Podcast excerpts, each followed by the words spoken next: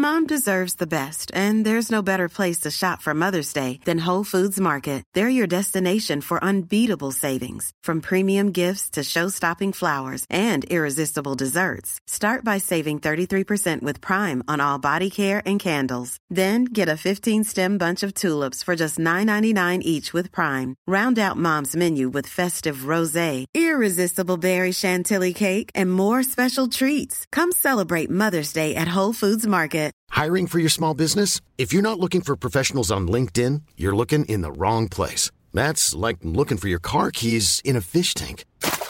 LinkedIn helps you hire professionals you can't find anywhere else, even those who aren't actively searching for a new job but might be open to the perfect role. In a given month, over 70% of LinkedIn users don't even visit other leading job sites. So start looking in the right place. With LinkedIn, you can hire professionals like a professional. Post your free job on linkedin.com slash people today. Mother's Day is around the corner. Find the perfect gift for the mom in your life with a stunning piece of jewelry from Blue Nile. From timeless pearls to dazzling gemstones, Blue Nile has something she'll adore. Need it fast? Most items can ship overnight. Plus, enjoy guaranteed free shipping and returns. Don't miss our special Mother's Day deals. Save big on the season's most beautiful trends. For a limited time, get up to 50% off by going to BlueNile.com. That's BlueNile.com. The truth is the most convincing story that maps onto reality, and that's why the central narrative is falling apart. Right now in the United States, people should not be walking around with masks. We must see the central narrative for the fiction that it is.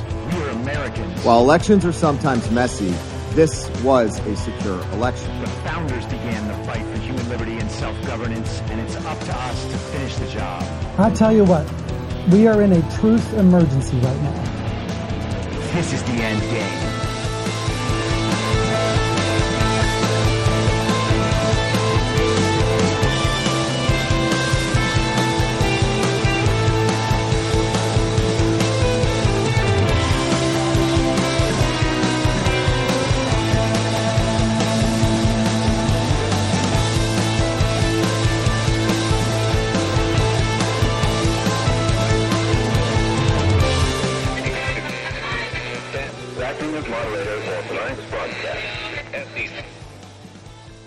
It's Monday, September 19th, 2022, the 607th day of dystopia. I'm your moderator, Chris Paul. Let's be reasonable. A warm welcome and hello to all of you listening to the podcast on the day of its release. The only way to do that is by becoming a paid subscriber at imyourmoderator.substack.com. You can do that for as low as $50 a year or $5 a month. You will get the podcast when it's released, as well as all of the writing. And you will be supporting me and the work I do and this show as it expands. If you can't do that or you don't want to, all good. You get it for free a couple days later. I hope you all had a lovely weekend. I spent some of yesterday watching NFL football. I have been a Steelers fan my entire life. And though I am certainly not as in tune or as interested in professional sports as I used to be, it's still fun every now and then. And I'm a commissioner in a fantasy football league. So if you want to hate me, hey, go for it. It's a guilty pleasure. Also, one of my best friends is my co commissioner, and we run a team together, and we've been doing it for 10 years, and it's just going to keep happening. Watching NFL football is one of the best ways you can understand what's happening in mainstream culture immediately, particularly when you watch the commercials. Now, the NFL has branded itself over the last 20 years as not only this violent and entertaining sport, but it's also this very important charity organization that does so much good in the community all over the place. And they used to have efforts around getting kids to be active and work out so that they wouldn't be fat, and efforts around making sure people wouldn't go hungry. But now they are full bore social justice warriors which is why so many people have tuned them out. And I have at various points as well. Obviously, no fan of the Colin Kaepernick nonsense. I'm no fan of how the NFL handles their internal politics or their suspensions. And I'm certainly no fan of how they handled their COVID policies and their vaccine policies and everything else. The NFL as an organization is just about the worst. So if it makes you feel better, I feel kind of bad watching it whenever I do watch. But the commercials yesterday are crazy. There are a couple commercials that I want to talk about. The first is that NFL Votes has a new campaign out. And here is their ad. There's one day bigger than Sunday, Election Day. The issues that matter most to you will be decided this election. So vote. Go to NFL.com slash votes and get registered today. So the NFL wants everybody to know that the only thing more important in your life than watching football is voting on November 8th on election day in the midterms. You have to do it. And they're going to tell everybody in the entire country at the same time you have to do it. See how important voting is? This is the biggest day ever, bigger than the Super Bowl. You got to go vote on election day, or at least you have to register. So, what the NFL is going to do is they're going to help register tons and tons of voters. And here is the NFL votes page their mission. NFL Votes is a league wide, nonpartisan initiative that supports and encourages civic engagement among NFL players and legends, club and league personnel, and fans. The initiative was founded in August 2020 as a joint effort between the NFL and the NFL Players Association and focuses on three key components of the electoral process voter education, voter registration, and voter activation. They started in August 2020. That's so interesting. They just propped this plan up a couple of months before the biggest presidential election of all time. And you might think, was it really the biggest election of all time? Clinton and Trump felt in some way bigger. It felt like more people were involved and active. And that, of course, is because Joe Biden wasn't really there.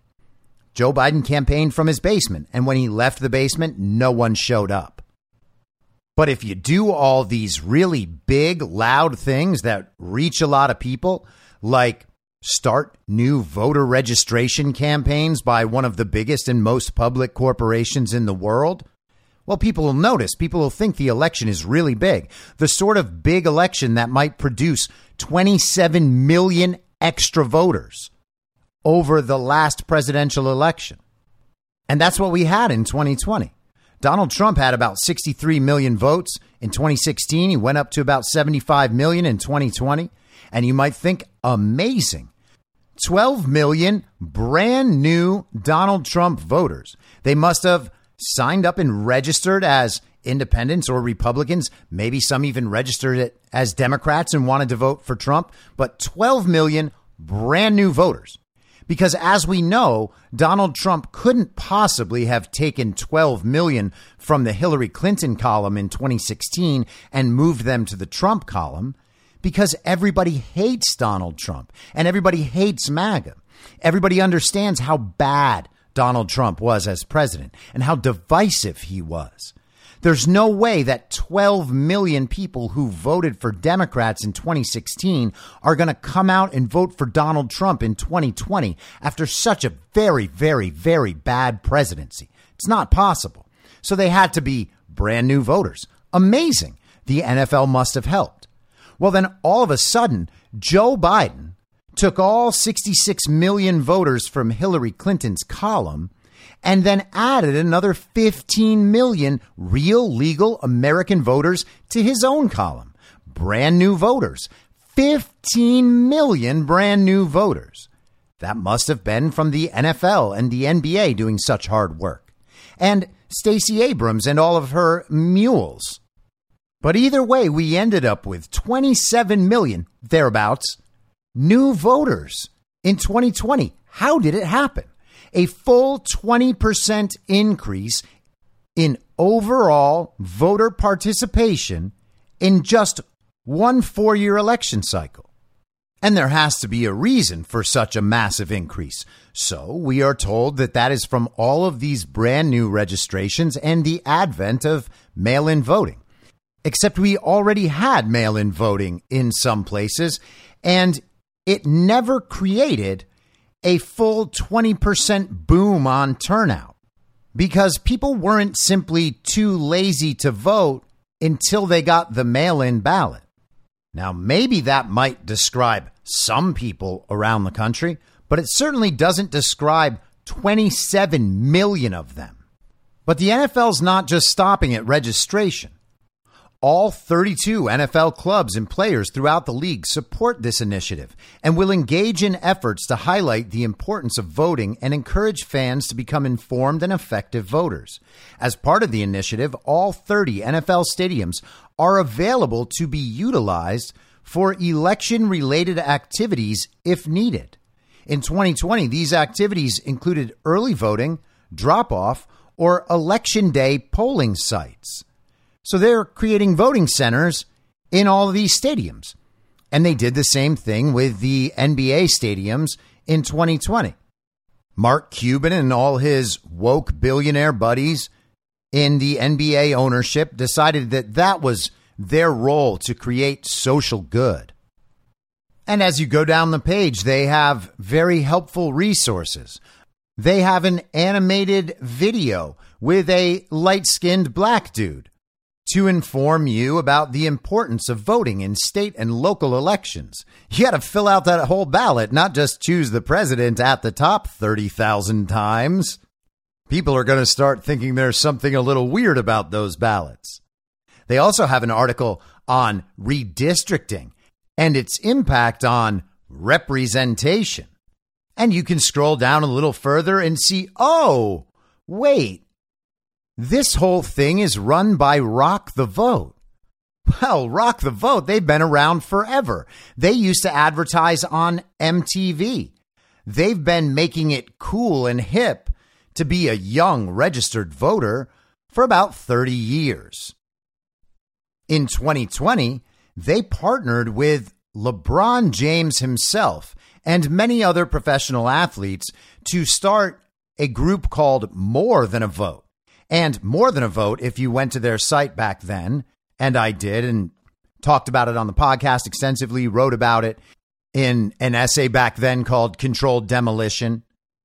That site had the communist fist all over it because, of course, LeBron James is a black activist, and everybody knows that the symbol for black activism is the communist fist somehow. Because remember, there are no black conservatives. It's important to know that there are absolutely no black conservatives. Black people are Democrats, according to Democrats. Not according to reality, but according to Democrats, and that's how they roll. Hispanics also, and Latinos, Democrats. Not Republicans, never for Trump, only Democrats. If you say otherwise, you're racist. And what you're actually doing is tricking black and brown people to support white supremacy because they're so easily susceptible to that sort of thing, at least from the Democrats' perspective. Now, Rock the Vote was started in 1990 by a guy named Jeff Ayeroff. Jeff Ayeroff was later on partners in the music business with a man named Steve Bing. Steve Bing was a big time Hollywood Democrat bundler who had all sorts of important meetings with the top level of the Democrat Party power structure, people like John Podesta and the Clintons and George Soros. All of that is available for you to see in the WikiLeaks uh, Podesta emails. And then in the late spring of 2020, a few weeks after Rock the Vote's partnership with LeBron James to create More Than a Vote was announced, Steve Bing found himself 27 floors below his 27th floor balcony, dead after starting up a speed habit again after being clean for a very long time. Or so the story goes, and I talked about all of this back then. I'm sure all of these things are unrelated. I am, after all, a conspiracy theorist. But let's get back to Rock the Vote. This is from Wikipedia. In advance of the 2014 elections, Rock the Vote released a video titled Turn Out for What? It was a parody of Lil Jon and DJ Snake's song Turn Down for What? The video sought to encourage youth voter turnout and featured reproductive rights, marijuana legislation, global warming, LGBT rights, student debt, gun control, and deforestation as reasons why young Americans might want to vote. The video was criticized for having a disproportionate representation of left wing political issues. The video was also criticized because several of the athletes who appeared in it, including Lena Dunham, Whoopi Goldberg, Natasha Lyonne, and Darren Criss, had not voted in the previous midterm election. The day after the 2016 U.S. presidential election, Rock the Vote president and executive director Carolyn DeWitt issued a statement on behalf of the organization expressing disappointment with the election of Donald Trump and Republican Party congressional victories, writing, this is a jarring day for millennial voters who voted overwhelmingly for Secretary Clinton and for progressive candidates down the ticket. We woke up this morning with full hearts and piercing focus, not just on the next national election in two short years, but on putting the needs of young Americans, people of color, and others feeling under siege front and center for our new president and the 115th Congress. In 2019, DeWitt spoke out in favor of abolishing the United States Electoral College. So that's interesting, but let's go back to the NFL Votes mission just one more time, just for one second. NFL Votes is a league wide, nonpartisan initiative. Oh, wait a second. So you're a nonpartisan initiative, at least on your tax filings, but you work with Rock the Vote. And there's nothing partisan about Rock the Vote. Rock the Vote tries to increase voter registration to champion progressive causes. And progressive, let's all be honest, at this point, we can do that with one another. Progressive means communist, okay? Progressive is communism rebranded. The idea that they're making progress does not fix the communism part. Communists always claim to be making progress and will never admit that what communism really is is feudalism marketed to poor people. Now, it's worth mentioning that organizations like Rock the Vote and other organizations that call themselves nonpartisan, who have an interest in driving up voter registration, have gained access to voter registries in states around the country. So they can just funnel these registrations directly into the state voter registry. And there's nothing to worry about there at all because there are absolutely no voter integrity issues whatsoever with Rock the Vote. Everybody loves Rock the Vote. We associate Rock the Vote with rock and roll music and famous musicians and actors and now athletes. Everyone wants young people to vote, don't we? And that's all that Rock the Vote is doing. They're just trying to get young people registered to vote so they can participate in the civic process. It's very, very, very important. And so they have a little voter guide here on the NFL's site as well. Uh, step number four on their little guide is research your ballot. Research who and what are on your ballot to elect leaders at every level of government who align with your values. Rock the Vote's ballot lookup and endorsement tool can help you view your sample ballot and do research about the candidates and ballot measures that are on it. Isn't that great? You can put in all your voter registry information, your email, your phone number, right into this Rock the Vote site, and they're going to send you updates on voting, even by text. We'll show you what's on your ballot, help you make a plan to vote, and send important election reminders. Step five is vote. Vote at home, vote early, or vote on election day. So, first priority is vote at home. Second is vote early. And third is, or, I mean, I guess you can vote on election day.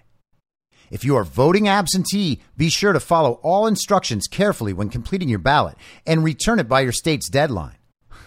Or just return it whenever. We're going to count it. Of course, we're going to count it. A couple weeks, no big deal. If we need that vote, we're going to count it. Click here to learn more about the absentee ballot return policies and deadlines. If you plan to vote in person, you can look up your polling location using Rock the Vote's polling place lookup tool.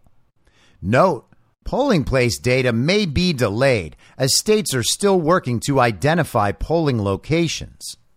And that's weird because only a few years ago, we used to all know where we voted.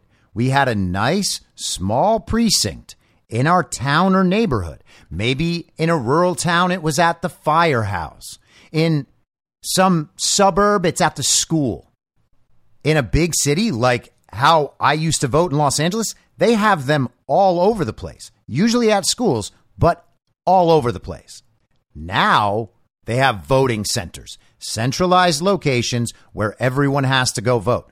I went from years of voting at various schools or community centers living all over Los Angeles to the 2020 election where I voted at the Hollywood Bowl on a machine. And then the machine I'm supposed to put my brand new ballot into, ah, didn't accept my ballot. So, hey, we just put it in on another machine and then it read the barcode, and that was that. Congratulations to me. Here's my sticker. I voted. I'm going to show everyone in a selfie on Instagram. Oh, they're going to be so proud of me. I'm standing up for democratic values. You can even click over to other aspects of the site, like their new tech portal for civic engagement, where you can become a partner. You can sign up to be a Rock the Vote partner, and you can help take people's personal identifying information and send it to Rock the Vote. And then they'll add it on to a voter registry in a state. According to the NFL, that's the best thing you can do with your data. Brands for Democracy. They have Brands for Democracy so that they can partner with corporate organizations, and those corporate organizations will help them share their message of how important democracy is. And let's check out some of the brands working with Rock the Vote. You got Aeropostale. I didn't know they were still around. Athleta, Champs, Comedy Central, Cox, that telecom company that Donald Trump is always mentioning. Cricket Wireless, DoorDash, Eastbay, Foot Action, Footlocker, The Gap, HBO, Hulu, Intermix, Kate Spade. Oh, Kate Spade. That's interesting. Kids Footlocker, Macy's, Old Navy, the Paramount Network, Spencer's, Tommy Hilfiger, TV Land, Warner Media, Yelp, and Zumiez. Rock the Vote is ready to help your company become a leading brand. And on this front page of their site, they have quotes from Washington Secretary of State Kim Wyman and former Secretary of State of California Alex Padilla. Of course, he's a senator now. Kamala Harris, she had to become vice president. And so somebody needed to take her spot. Gavin Newsom said, you know what? That's going to be very successful Secretary of State Alex Padilla. He's going to do everything we need in the Senate. Is Alex Padilla a strong leader, a man of intelligence and integrity? Absolutely not. Alex Padilla's office was the one who submitted the request to the big tech platforms to have my face banned from Instagram. But hey, all good. These sorts of things come around on a long enough timeline. And they certainly will for the illegitimate senator from California, Alex Padilla. Now, there's nothing hidden or secret about any of this. The NFL has tens of millions of fans watching various games on a Sunday.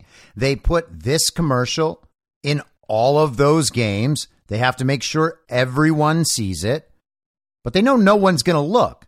So they don't really care if anyone finds out that what they're doing is supporting not only the global communist order and their agenda in the United States, they're also manipulating our elections directly through their influence and their public private partnerships with the secretaries of state around the country.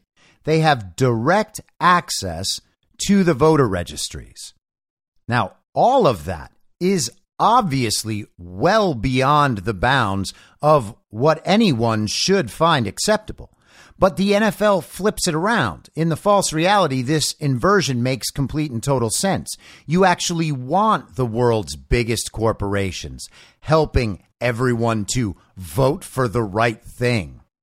In the false reality, the most important thing is increasing the total number of voters in an election. That is what speaks to the health of our democracy.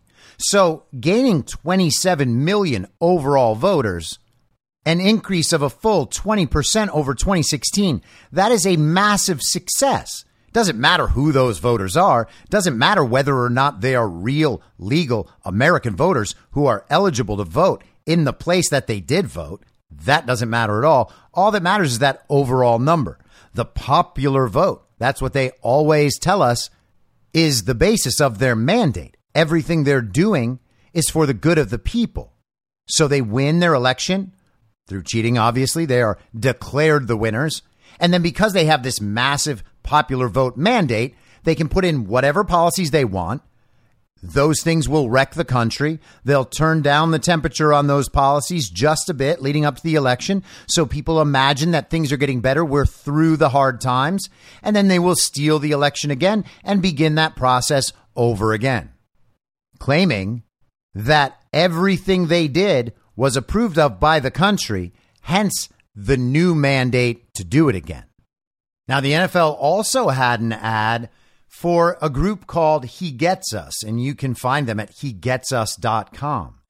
And it is a Jesus centric commercial that appeals to hipster liberals and the social justice set.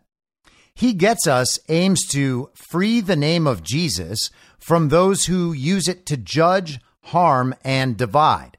That is what it says right at the top of their homepage. And they have featured articles like Jesus invited everyone to sit at his table. And did Jesus face criticism? They have a trending section hashtag activist, hashtag hope, hashtag real life. Was Jesus ever lonely? What would Jesus think of teen moms? Was Jesus ever stressed? Did Jesus live in poverty? Why did Jesus cry? In their About section, they say, he Gets Us does not represent any church or religious denomination and is not a political organization. He Gets Us is a campaign designed to create cultural change in the way people think about Jesus and his relevance in our lives. It all started with a diverse group of people passionate about the authentic Jesus of the Bible. He Gets Us is an initiative of Servant Foundation a designated 501c3 organization with a 100 out of 100 Charity Navigator rating. We're not left or right. We're not affiliated with any church or denomination. We simply want everyone to understand and relate to the authentic Jesus as he's depicted in the Bible, the Jesus of radical forgiveness, compassion, and love. So they're not affiliated with any religion, any denomination, or any political group, and certainly no church. And they're just here to reframe the way people think about Jesus because they understand the Bible the best. And that's why they know that social justice activism is the key to understanding the Bible. He was a homeless, bullied son of a teenage mother. So the best way to help him would have been to prop up more communist organizations. Jesus would have turned out better if he had more access to social programs. And here's a great article from them. How would Jesus be judged today? As long as we've got everything in the right order. We were musing about how Jesus and his disciples were viewed in his day. If the authorities or religious leaders saw them walking down the street or hanging out on the corner, what would they have thought of them? It suddenly hit us. They would have been seen as troublemakers, and Jesus was their ringleader. Matthew, one of his followers, was a Jew who collected taxes for the Romans. In essence, he was seen as a low life traitor. Some disciples violently opposed Herod, the king. Others were seen as uneducated dropouts. They were regularly called gluttons, drunkards, and criminals. But more importantly, they were seen as a threat to the establishment, which meant the people in power and the upper classes didn't want them in their neighborhoods or synagogues. It's no different today. If we see youths of a different race or culture dressed a certain way or wearing their hair differently, we often make immediate judgments about them, usually negative ones. It might make us uncomfortable or even unfriendly toward them. It's an unconscious bias we all have toward people who are different from us. We don't know the individual, yet we've already labeled them. Jesus didn't judge others by their looks, he looked at their hearts. That meant reaching out to people who were outside his circle or society's mainstream to get to know them individually. He was criticized, even mocked for doing so, but he didn't care because he loved all, even if it meant he would be wrongly judged for the friends he made and the company he kept. One of the interesting things that happened while we were producing this was the casting. We wanted to use people that we thought would immediately elicit judgment from others. You'll see that nobody is doing anything wrong or illegal. Maybe they're running down an alley, skateboarding, hanging out on a corner, or hopping a fence. But viewers have been conditioned by society to make assumptions that they're up to no good, probably doing something illegal or criminal. It was very intentional to point out the unconscious bias we all have and that we need to overcome if we're going to build trust, love, and peace with each other. So you see, they're just trying to make everybody understand that the real Christians are the people in the social justice movement who want to see God eliminated from culture completely.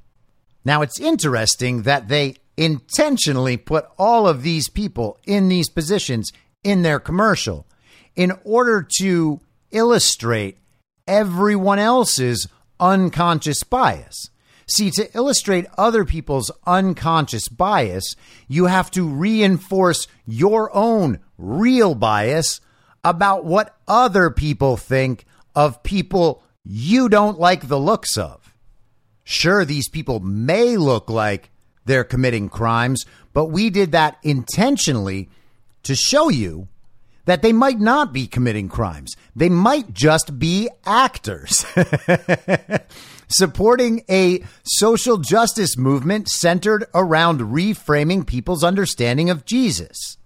And the important thing is, when you do see people dealing drugs on the street corner or running away from police officers or burning and looting stores or knocking down statues or destroying police cars or beating up old people in the streets, they could just be actors. They're probably just like Jesus. And this message is so important that we need to put enough money behind it to purchase ad time during NFL games. It is a $100 million ad campaign. And it would be easy to spend hours on pretty much every commercial played during an NFL game but the takeaway, if you sit and watch for even one full game, is oh, wow, all of this is just blatant propaganda. Pharmaceutical commercials left and right. Now they're curing cancer with two monoclonal antibody treatments, Opdivo and Yervoy. That time perfectly with Joe Biden's cancer moonshot. And of course, plenty of commercials for the experimental gene therapy and other treatments from Pfizer. But let's get a little further into the real propaganda effort happening in our country right now. This is from Just the News this morning. Pentagon reviews clandestine ops after social media removed fake account linked to US. The Pentagon is reportedly planning to review how it carries out clandestine information warfare after Twitter and Facebook removed fake accounts they suspected of being run by the U.S. military.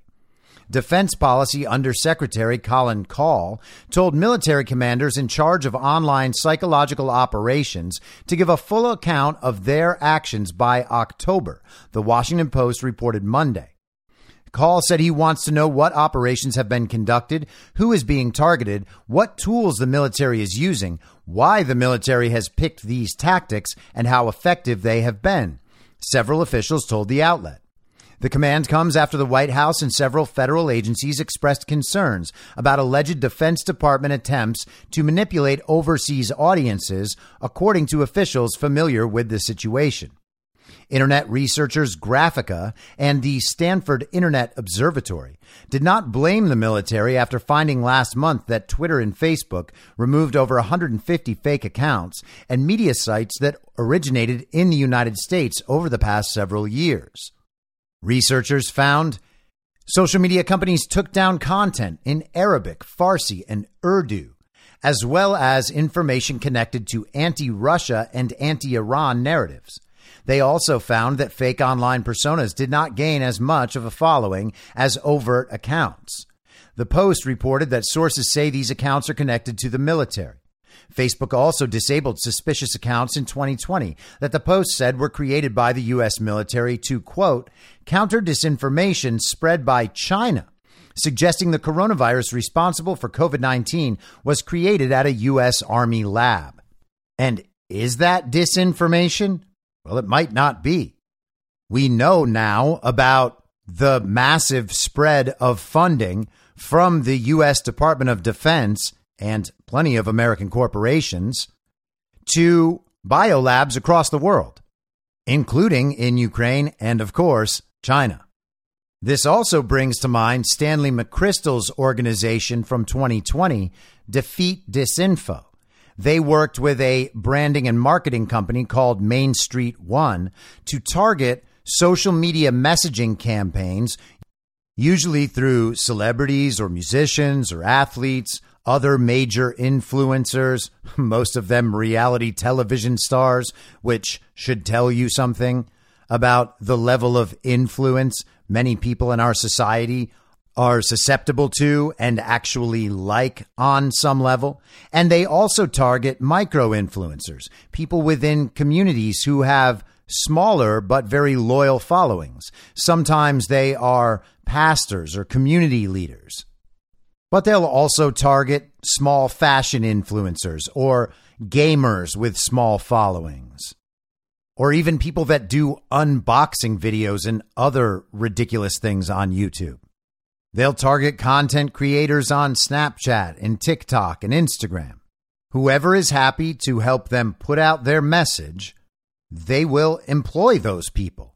And all of those people will think, oh, yeah, well, I already agree with this stuff.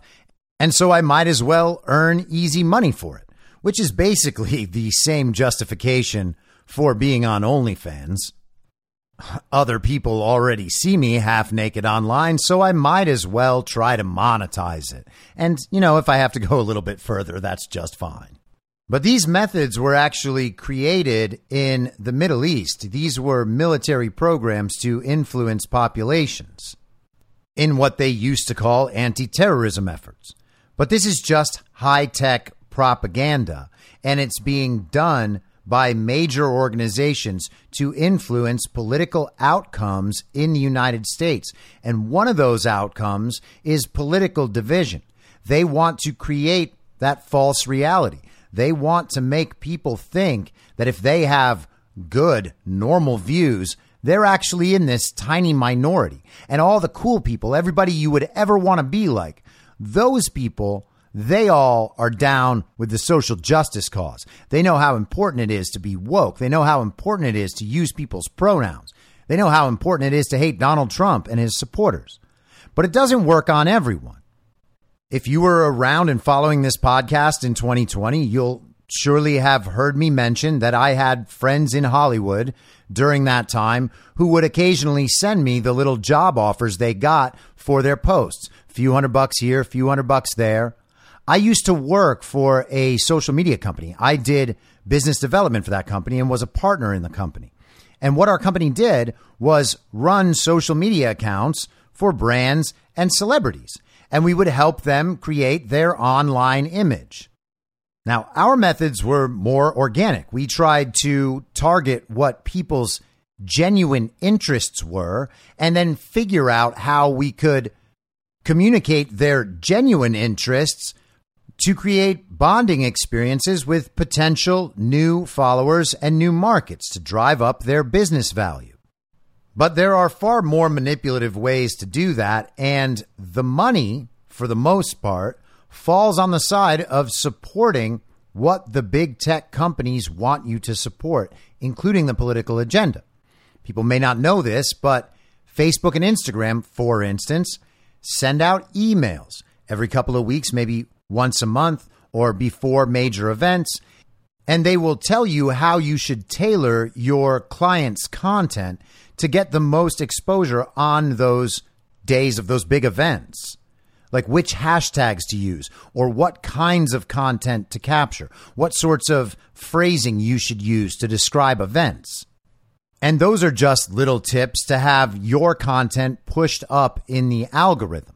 When you are actually running a paid campaign, the people paying for the campaign will lay out the key messaging points, what it is you need to say. And then you fill the other stuff in yourself, making it feel natural, like something you would have said if you weren't getting paid, even though there's no way in the world anyone would say all these things without being paid unless they were simply a diehard communist. But consider who they're trying to hire as their influencers, as their spokespeople. They're going after people who are already committed to building their followings on the social media sites. They want people who want the attention. And they know that these people are addicted to the attention. They're addicted to the interactions on social media, to the likes, to the comments. They want to feel famous. They want to feel important. And they want to be able to make more money feeding that addiction. And so they're happy to go along with it, but not everybody. And a really interesting video was posted this weekend from a lawyer who I guess makes videos on TikTok. Here it is.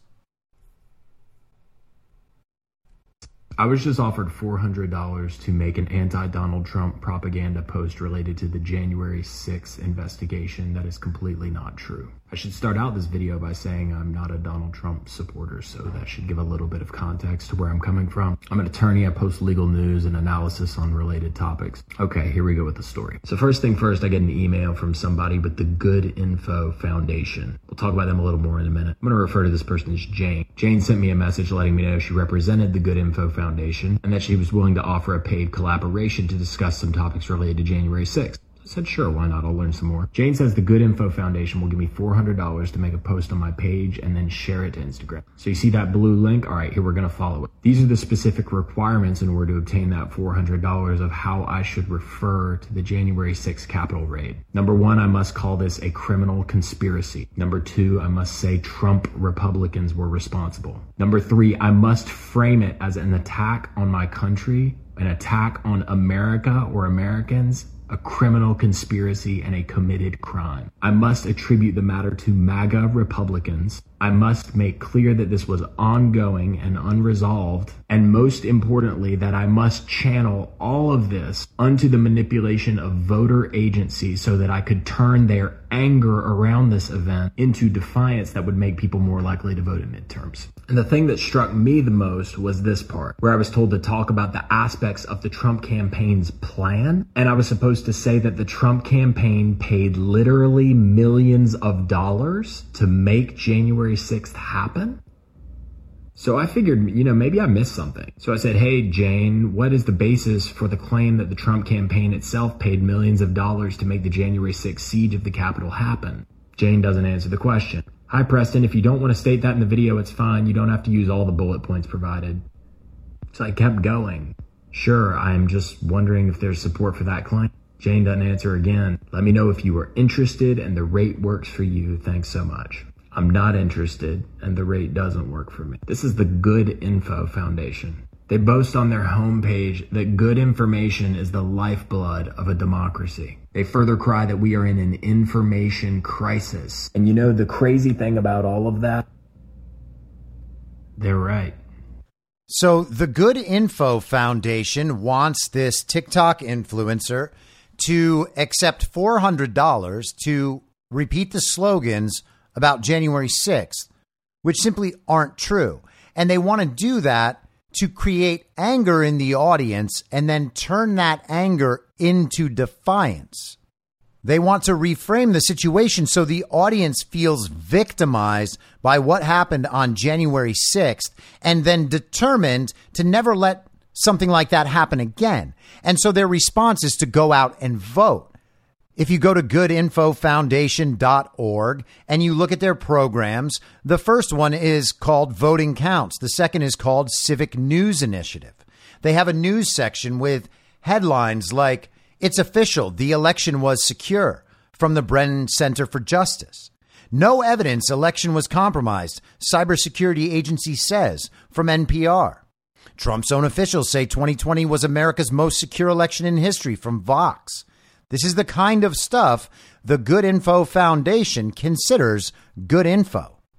You can actually go to their website, goodinfo.us, and near the top of the website, they have a little infographic citing Yahoo and YouGov. 96 million Americans believe the 2020 election was stolen. Now, wait a second. Are you sure you want to say that to everyone? 96 million Americans believe the 2020 election was stolen. Well, that's 21 million more Americans than we're told voted for Donald Trump. Where did you get those extra 21 million? Are those people that voted for Joe Biden? Are you trying to make everybody think that 96 million Americans believing the election was stolen is some small number? Oh, it's only that's only a third of the country because the country is really 340 million people. Oh, really? Joe Biden just told us that people believing in the big lie that the election was stolen are threats to democracy. They are threats to the fabric of our very civilization. Except there's 96 million of them?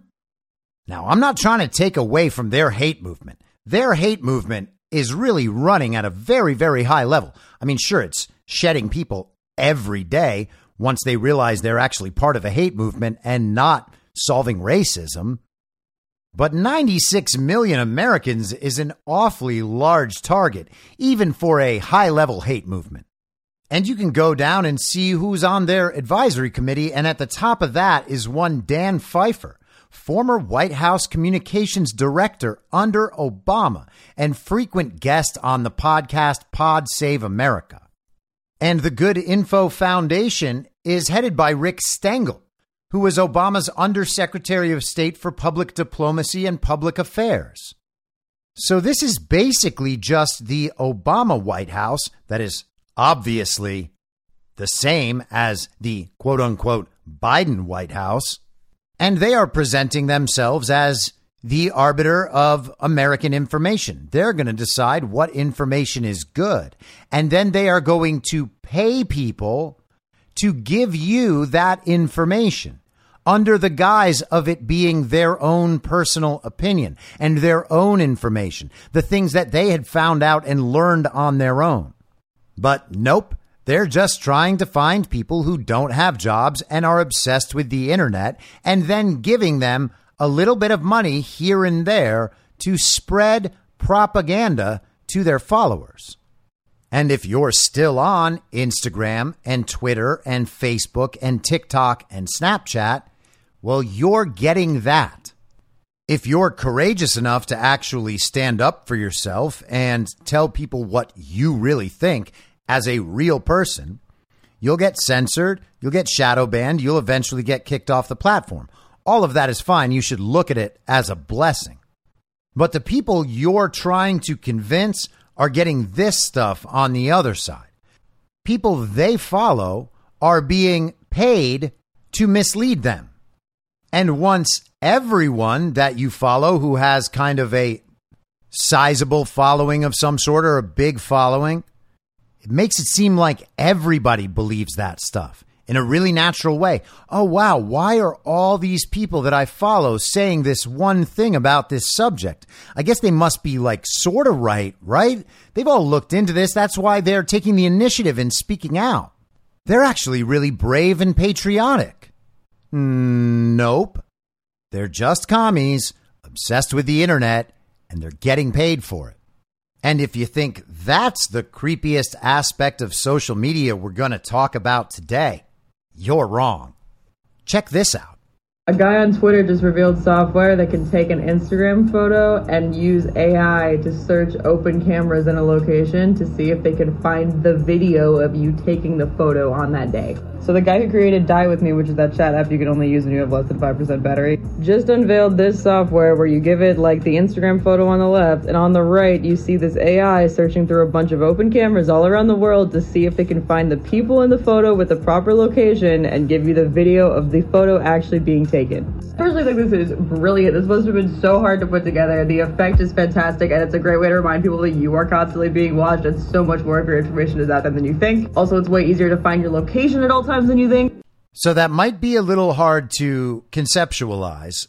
But the idea here is that they can strip the metadata from the photo you post on Instagram and then search to see if there were any open cameras, like cell phone cameras, other people with their phones up, not realizing that their phones were recording everything in front of their phones and then they can map back to when your photo was taken and see if any of those phones recorded you on video taking the photo that you have posted to Instagram. Now, that's not happening in real time, right? So they see the photo, they go back through, they find the open cameras that were open at that time and recording, and then they can get the video of you taking that picture, which means that through those open cameras that you didn't know were recording at all or even looking at anything, right? You just assume your camera's off. It's not taking pictures of anything. Not only is it not off, it's on and it's recording, and that recording is being stored somewhere that can be accessed by other people. So if you're in a public location and people have their phones up and out, those phones could be, and very likely are, recording all sorts of things. And not only tracking you and what you see, but enabling the tracking of all the other people around you as well. Now, I certainly wouldn't claim that we can remove all of this from our lives if we're using iPhones or Android phones and we're using them in many of the ways people use their mobile devices. But it's definitely better to get rid of the legacy social media platforms there is ample proof that this is what they are there to do. They are there to track you and the people you're around. They know where you are, what you're doing, what you're looking at, what you're saying, what you're thinking about buying, what you're searching for on the internet, who you're with. And they are watching you and they are recording all of this to the point where it can be accessed by virtually anyone. And so it's important to be conscious of this trade off. Are the likes that important? Everybody says that this is what I use to keep in touch with my friends and family. Well, if you can't figure out another way to keep in touch with your friends and family, then what does that say about your relationship with your friends and family? And your friends and family know that people are being banned and censored on these platforms but they're not taking any of that into account with how they perceive the world around them, generally speaking. They think the people I see in my feed are my friends, are my family. The more I see their posts, the more I feel connected with these people, the more I know what they're doing and what they're thinking. And that, to them, is some form of closeness. But the fact that that substitutes for closeness is more of a remark on the atomization of our culture, how far apart we actually all are to consider that seeing someone's information pop up in an algorithm manipulated feed is how we feel close to someone. But that algorithm is manipulating you as the viewer of this stuff. It's not just manipulating other people, it's showing you what you need to see. But it's not according to your needs, it's according to their needs. And if you have the wrong views, if you're saying the wrong things, if you're viewing the wrong things online or spending time with the wrong people, well, then what they're going to show you is going to be directed toward the goal of eliminating those behaviors. It doesn't want you around those people. It doesn't want you looking at those things or thinking those things or saying those things. And so they'll create anger. They'll create envy. They'll create feelings of isolation and loneliness. They'll figure out what you like to be distracted by.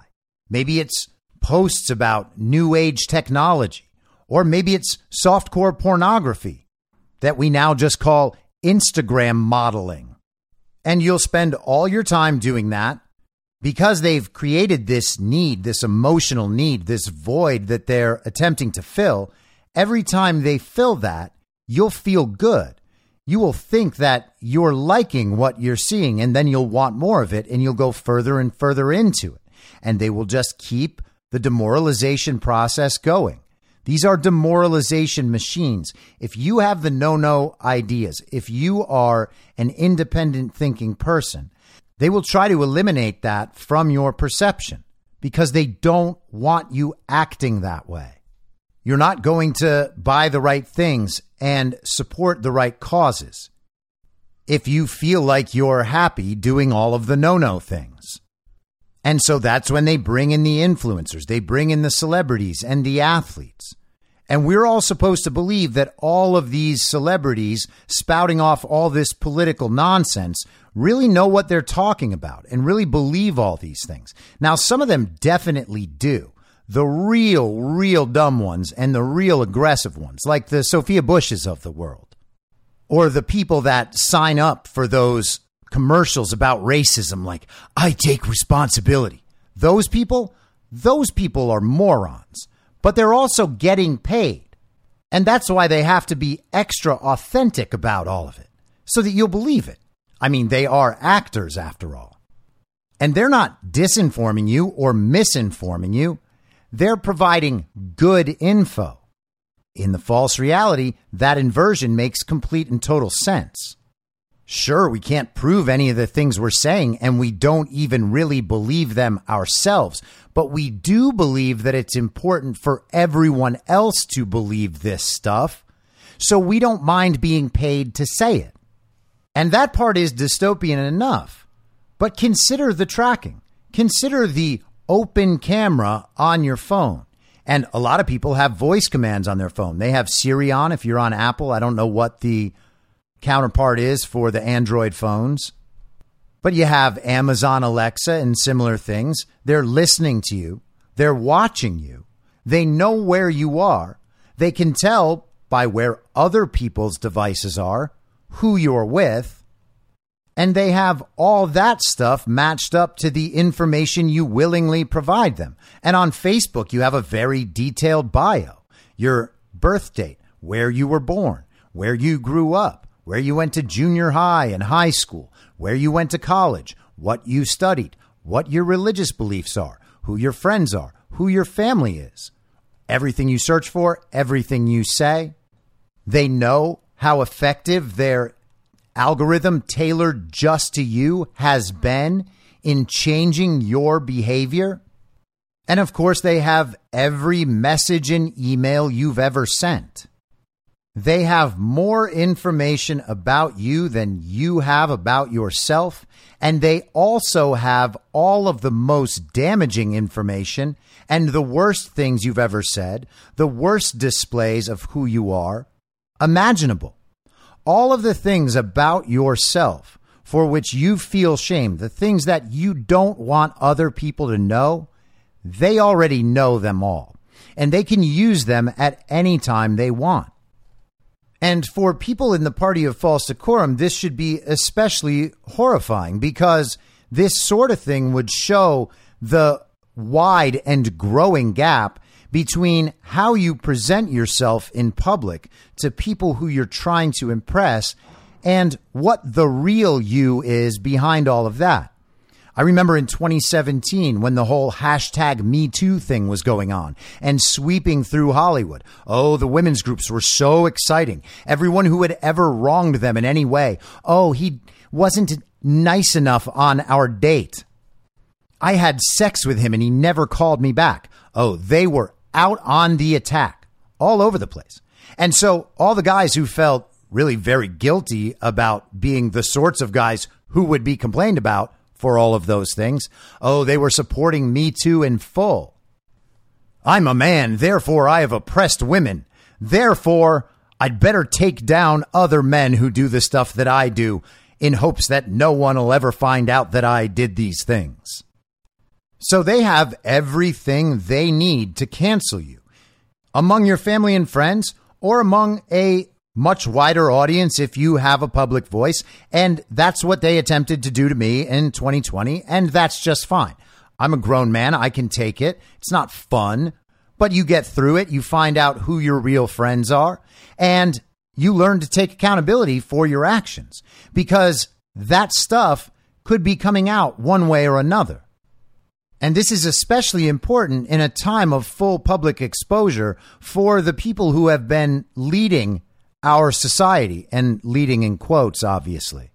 But the people who we look to as cultural leaders, they are all subject to this too. And they actually might be a little closer to all this because they have relationships with these companies.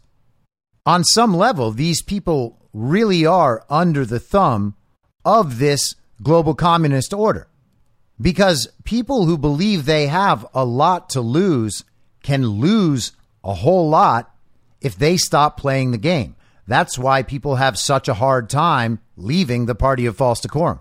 They don't know what's next. It's all risk after that. All the things they don't want anyone else to know about them could immediately be shoved to the forefront. And then everybody would know everything. And then where does it go, LeBron James? Where do the NBA contracts go? Where do all the endorsements go? Where do all the political partnerships go? Remember, LeBron James and more than a vote, they made it so that using stadiums as voting centers seemed hip and cool and the right way forward. But the thing about the awakening, and one of the most important aspects of it, is this full public exposure of all that corruption and all that criminality. Everything that tells you how things actually work. And let's consider this in an even bigger way. I've said many times that in the false reality, the God that they worship, the false God they worship, is the authoritative source. It bears all the critical aspects of God, but is not God. It's omniscient, it knows everything, it's omnipotent, it has power over all, and it's omnipresent. It's everywhere. And that's what they've attempted to create through this technology. And they've gotten really, really close. They want to be everywhere, all seeing, all powerful. And so, how do we respond once we truly accept that we have enabled this thing? We have enabled the false God of the false reality to know everything about us, everything we've ever done. What happens if all of that stuff comes out? That's the question everyone should be wrestling with. And it's a question that people actually used to wrestle with when people believed in God. And obviously, I know that many of you still do and are devout in your faith, and that's wonderful. And you are probably already living in a way that comports with that belief. But all of the people in secular society who have not wrestled with this question just accept that the false God knows everything about them and has this control over them. They just don't think it's ever going to affect them personally because they actually believe that they don't matter enough to be targeted, which is a very, very strange way to approach life, especially when you believe that your views should be adopted by everyone. So apparently everyone should believe that they don't matter at all. And you will just strive for fame and wealth and power and status and notoriety so that you can affirm in some outer way that you actually do matter. That's where we are now. The only way to matter now is by impressing other people on social media. Now, for people who believe that God is watching them and that they are accountable for their behavior to a higher power, to a higher authority. To take that seriously means to regulate your behavior so that when you are judged by that higher authority, you can defend your actions or at least seek forgiveness for them. The people most at risk of the technocracy and the control of that false God, the authoritative source and the false reality, those people lack the ability entirely. And an extreme example of that is obviously Hunter Biden, whose laptop is being picked over with a fine tooth comb by Garrett Ziegler and Marco Polo. All of that private information, all of the things Hunter did, are being exposed. But what's the reaction? Contrition? Repentance? Seeking redemption? No. They just ignore it all and pretend that none of it ever happened. It's all fake. It's all disinformation. And people would be disinclined to look at it because they wouldn't want the same thing to happen to them.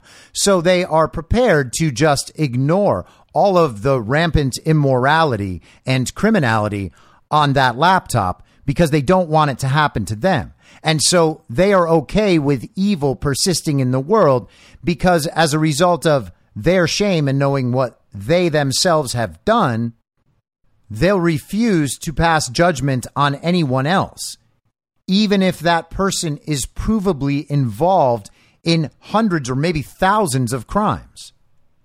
And that's why Garrett and Marco Polo have focused in particular on those crimes, particularly the ones that intersect the Biden family political corruption enterprise, because that actually affects everybody else. This isn't just about Hunter's predilections and his addictions and his degeneracy. It's about the crimes committed on his father's behalf, the man who is pretending to represent constituents who elected him to serve in government. But let's consider what other exposures we know are coming exposures of politicians at all levels, exposures of corporate titans, exposures of celebrities and athletes. We know all of this is coming because we know how they intersect with political crimes and public corruption. But what if the awakening goes well beyond that? So we know there's this massive web of corruption that springs forth from the global communists and all of the organizations that they fund, the corporations they partner with, the useful idiots in Hollywood and professional sports and the music industry the universities. We know the crimes extend to those people. We know those people have participated in crimes against humanity by supporting various political causes and organizations like Black Lives Matter Antifa, or they were pushing COVID policies and lockdowns that drove hundreds of millions of people in the world into poverty and isolation and depression and drug abuse and alcohol abuse and self harm and suicide and domestic abuse. We know about the vaccine program and how these people have been paid to push all of that. And that web keeps going. It doesn't end at all these people whose names we're familiar with. It goes down into the local activist communities, local politicians, election boards, school boards. And it keeps going beyond. And eventually, the exposure will reach down to all those people. Because as long as people are subject to the compromising information in their lives, in their past, that they are trying to hide and avoid, there will be people who are controllable. The compromise is the method of control. It's the blackmail that keeps people in line. And depending on what you've done, this could be far worse than simply getting kicked out of the party of false decorum. I mean, who needs them anyway? But it's stuff that could destroy people's lives and their families because people have done a lot of bad things that they have not had to ever account for. They just keep them hidden. If somebody knows they buy that person off, they keep them close. But what happens if it's just all out there? It's all on the table. They have all your information, everything you've done and said for years, all of your absolute worst moments, your terrible decisions times you know you did bad things because you just didn't care. You didn't think anything was going to happen. And we all have this stuff. But what happens when it's all out there? Who's going to be prepared to first forgive themselves and then begin forgiving other people? because that's coming around for so many of us. It'll probably come around for me more times, two more times, five more times, a hundred more times. I don't know. But I do know that once you have this realization, once you have the realization that the false God of the technocracy knows everything about you and can use all that to control you, what is your other option? The other option is contrition and repentance and the search for redemption. The understanding that your past is your past and that you are forced to move beyond that because that's the only way out of the system they've created. You have to get right with yourself. And that's a process for all of us. I work very, very hard at that, understanding the mistakes that I've made in my past, where I might have caused others to suffer, where I suffered from things that I did unnecessarily.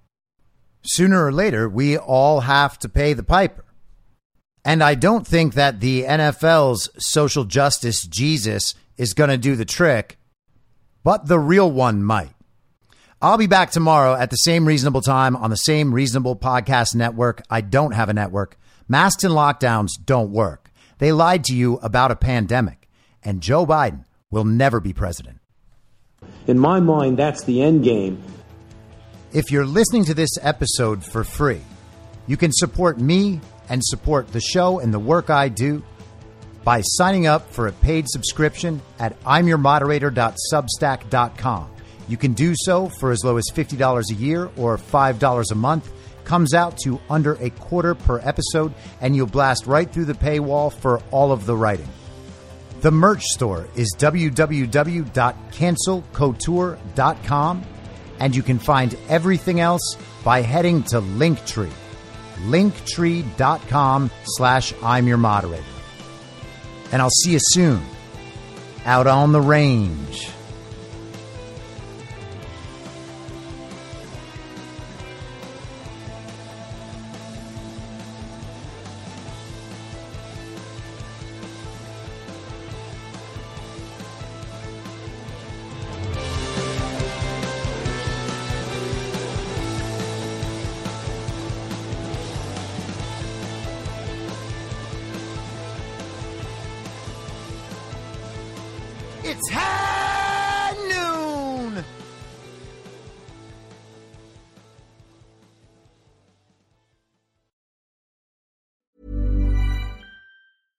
Selling a little or a lot? Shopify helps you do your thing however you cha-ching. Shopify is the global commerce platform that helps you sell at every stage of your business. From the launch your online shop stage to the first real life store stage, all the way to the did we just hit a million orders stage. Shopify is there to help you grow. Shopify helps you turn browsers into buyers with the internet's best converting checkout. 36% better on average compared to other leading commerce platforms because businesses that grow grow with Shopify. Get a $1 per month trial period at shopify.com/work. shopify.com/work. Even when we're on a budget, we still deserve nice things. Quince is a place to scoop up stunning high-end goods for 50 to 80% less than similar brands. They have buttery soft cashmere sweaters starting at $50, luxurious Italian leather bags, and so much more. Plus, Quince only works with factories that use safe, ethical, and responsible manufacturing.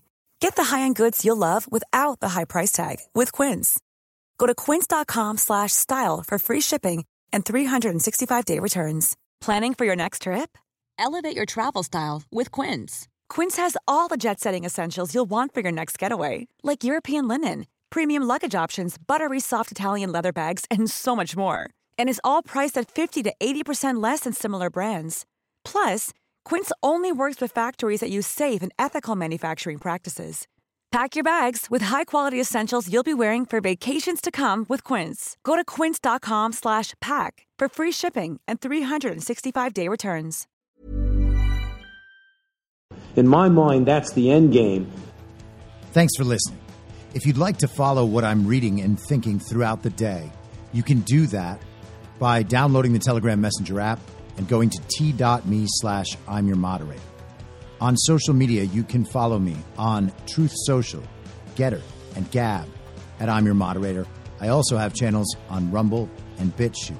If you'd like to follow the writing, you can find me at imyourmoderator.substack.com. The merch site is cancelcouture.com or go direct shop.spreadshirt.com slash cancel dash couture. If you'd like to support the podcast financially, the best place to do that is Ko-Fi.